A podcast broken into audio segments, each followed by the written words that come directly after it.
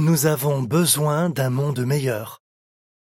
Notre monde est dans la tourmente, a déclaré Antonio Guterres, secrétaire général de l'ONU. Êtes-vous de son avis? Une grande partie des nouvelles relayées par les médias sont angoissantes.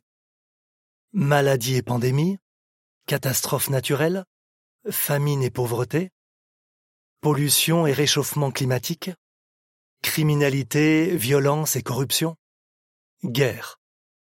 C'est évident, nous avons besoin d'un monde meilleur, d'un monde qui remplirait les critères suivants. Des humains en parfaite santé, la sécurité pour tous, une nourriture abondante, un environnement propre, la justice pour tous, une paix mondiale.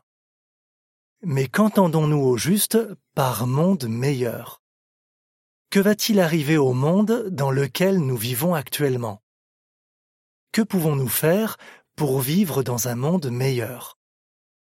Cette revue présente les réponses réconfortantes de la Bible à ces questions et à d'autres. Fin de l'article.